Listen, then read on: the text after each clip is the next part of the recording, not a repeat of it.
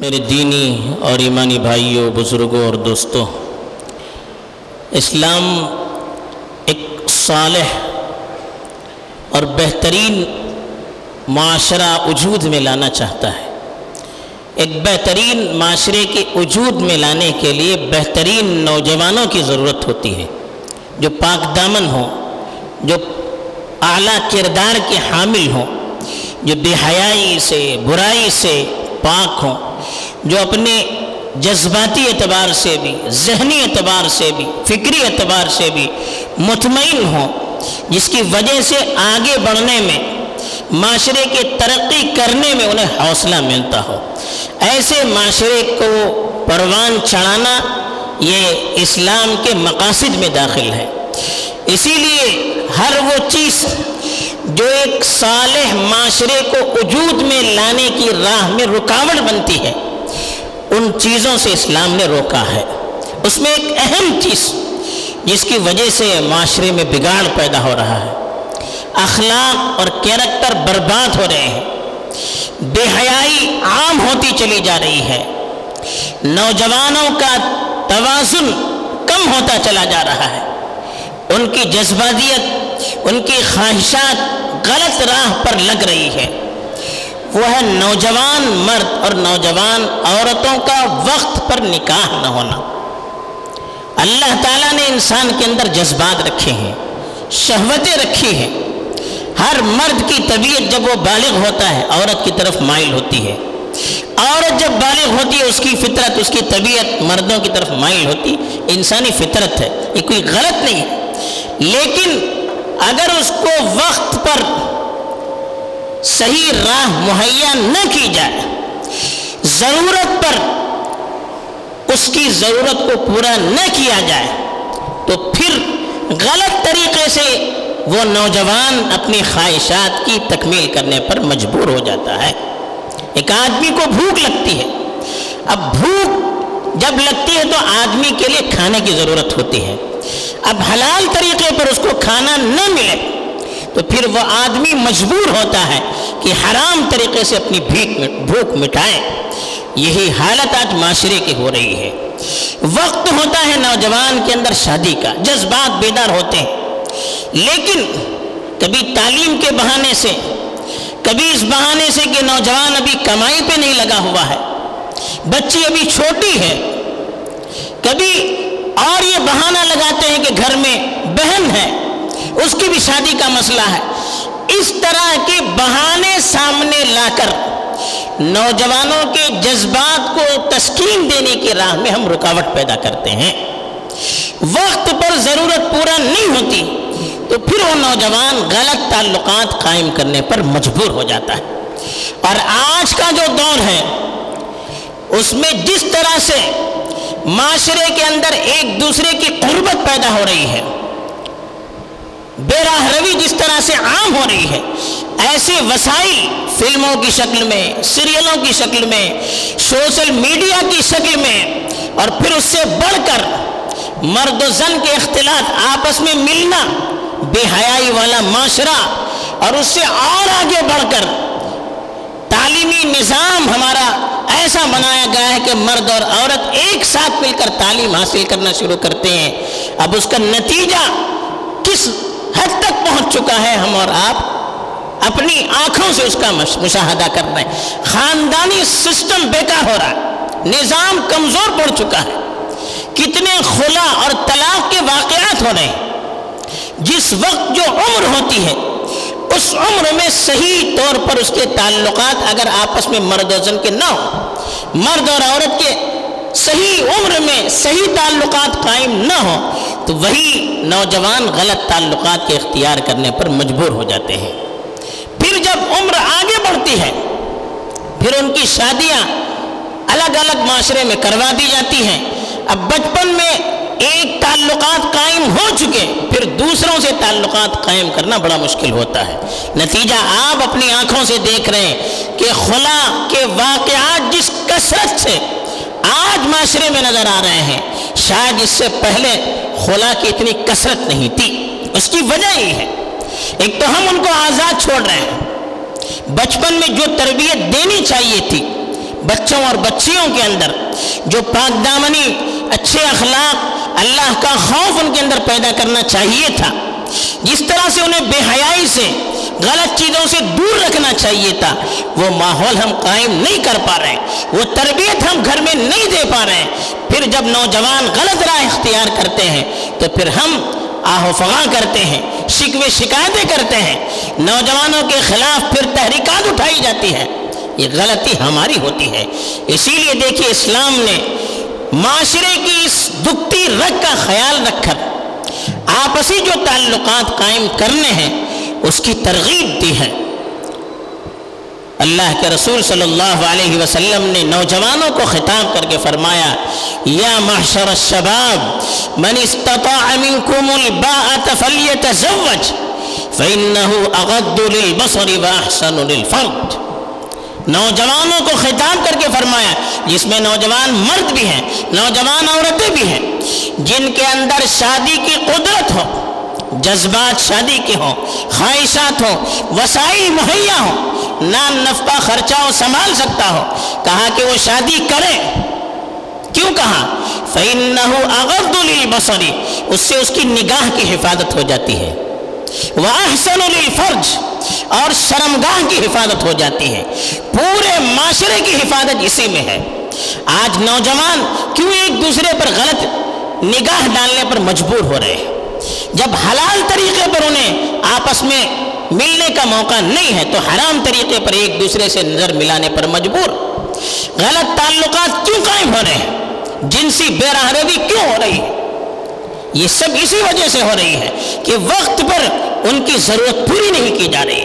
اللہ کے رسول صلی اللہ علیہ وسلم نے جو نکاح کا فائدہ بتایا نگاہ کی بھی حفاظت، شرمگاہ کی بھی حفاظت، یہ دونوں چیزیں ہیں، ایک سال معاشرے کو وجود میں لانے کا ذریعہ بنتے ہیں۔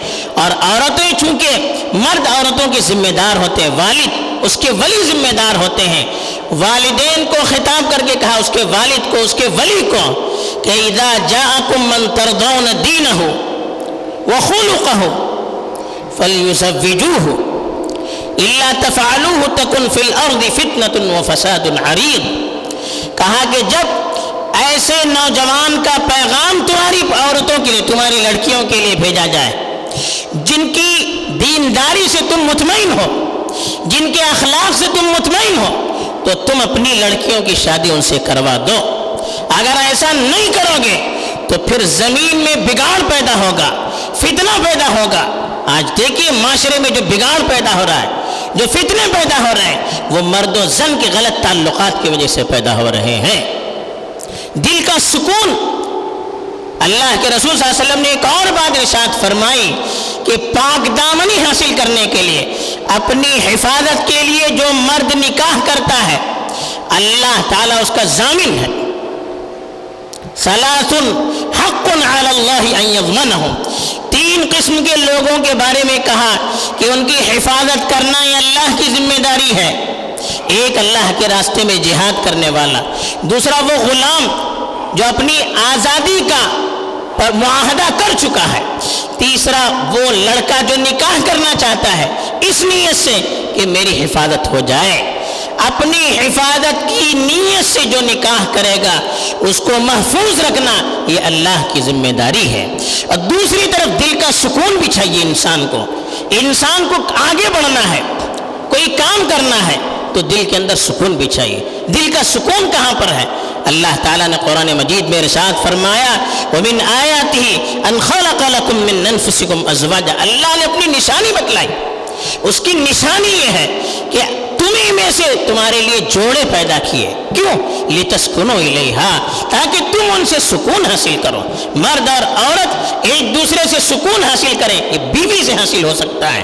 جب انسان کی خواہشات، انسان کے جذبات صحیح طریقے پر پورے ہوں گے تو دل میں سکون ہوگا۔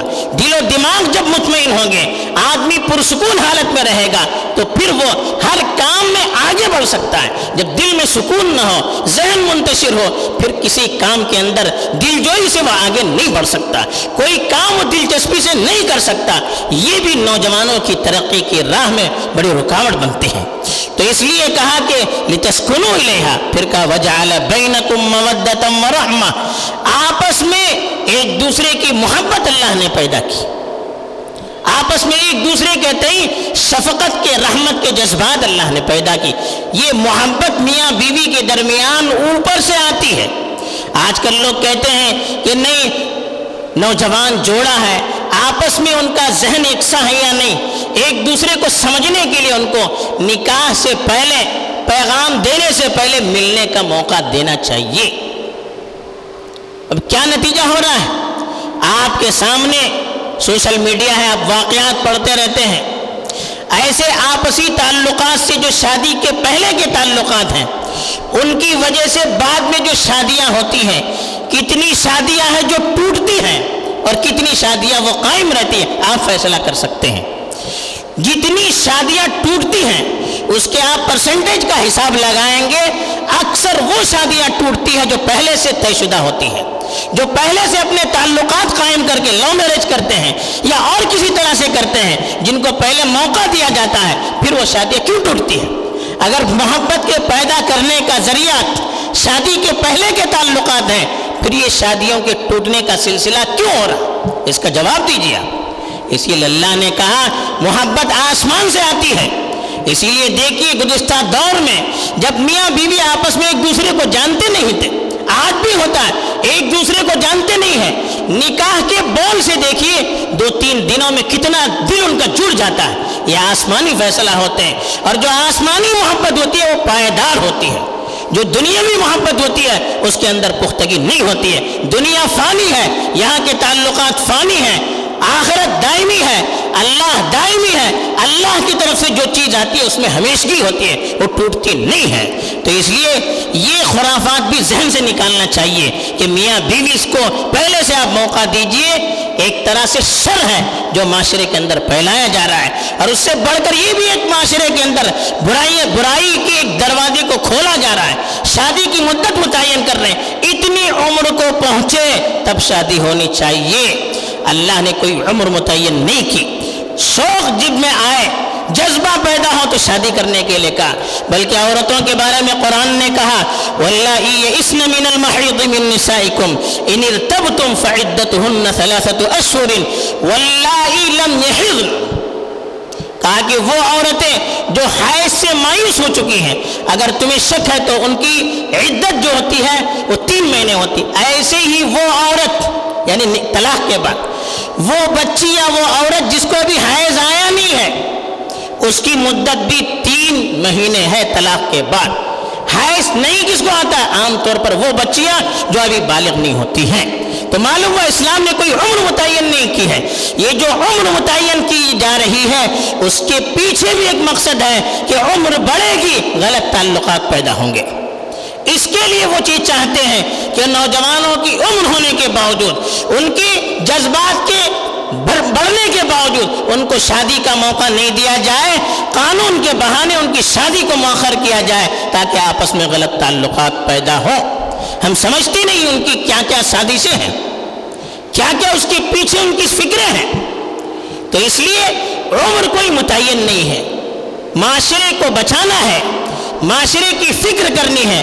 اس کے لیے شریعت نے کوئی عمر نہیں بتائی ہے، بلکہ شریعت نے کہا جب جذبات ہوں، وسائل ہوں، تو پھر آپس میں ایک دوسرے سے آپ شادی کروائیے، نکاح کروائیے، تاکہ اس کے ذریعے سے معاشرے کے اندر پائیداری آ جائے، پختگی آ جائے اور معاشرہ ترقی کرے، معاشرہ آگے بڑھے، نوجوان مطمئن ہو نوجوان پرسکون ہو نوجوان ایک بالکل بہتر زندگی گزارنے کے لیے پورے اطمینان کے ساتھ، پوری چستی کے ساتھ آگے بڑھ سکے۔ اس لیے نوجوانوں کو بھی، والدین کو بھی اس کا خیال رکھنا چاہیے۔ عام طور پر نوجوان شکایت بھی کرتے ہیں کہ ہماری شادی کے جذبات ہیں، وسائل ہیں، ہمیں موقع نہیں دیا جا رہا، والدین رکاوٹ بن رہے ہیں۔ یاد رکھیے، اگر نوجوانوں کی شادی میں والدین رکاوٹ بنتے ہیں کہ ابھی کمانے کے لیے اس کے پاس اس میں وسائل نہیں ہے ابھی گھر میں فلاں بہن ہے، یہ ہے، وہ ہے اگر ہم نے رکاوٹ پیدا کی، وقت پر شادی نہیں کی اور بچے نے غلط تعلقات قائم کیے، غلط طریقے پر اپنے جذبات کو اس نے پورا کیا تو اس کے گناہ کے ذمہ دار جیسے وہ ہوگا، ہم بھی ہوں گے۔ اس لیے کہ ہم نے رکاوٹ پیدا کی۔ اس کی فطری، اس کی جو فطری جذبات ہیں، اس کے پورا کرنے میں رکاوٹ ہم نے پیدا کی ہے۔ اس لیے اس کا ہمیں خیال رکھنا چاہیے۔ بہرحال، نکاح کے سلسلے میں جو شریعت نے ترغیب دی ہے، اس کے مقاصد کو سمجھ کر معاشرے کے اندر، نوجوانوں کے اندر بھی فروغ دینا چاہیے۔ ایک بات یہ بھی یاد رکھیے بعض مرتبہ یہ ہوتا ہے کہ کم عمری میں نکاح کرنے کے لیے لوگ تردد بھی کرتے ہیں یا کبھی یہ ہوتا ہے کہ منگنی کر کے رکھتے ہیں اور پھر ایک سال، دو سال کے بعد نکاح کرواتے ہیں۔ اب آج کے معاشرے میں یہ ہو رہا ہے کہ منگنی کے بعد لڑکا لڑکی باتیں کر رہے ہیں۔ حالانکہ یہ جائز نہیں ہے۔ ناجائز ہے یہ۔ اگر آپ کو ایسے ہی کرنا ہے، منگنی کے ساتھ نکاح کروا دیجیے آپ۔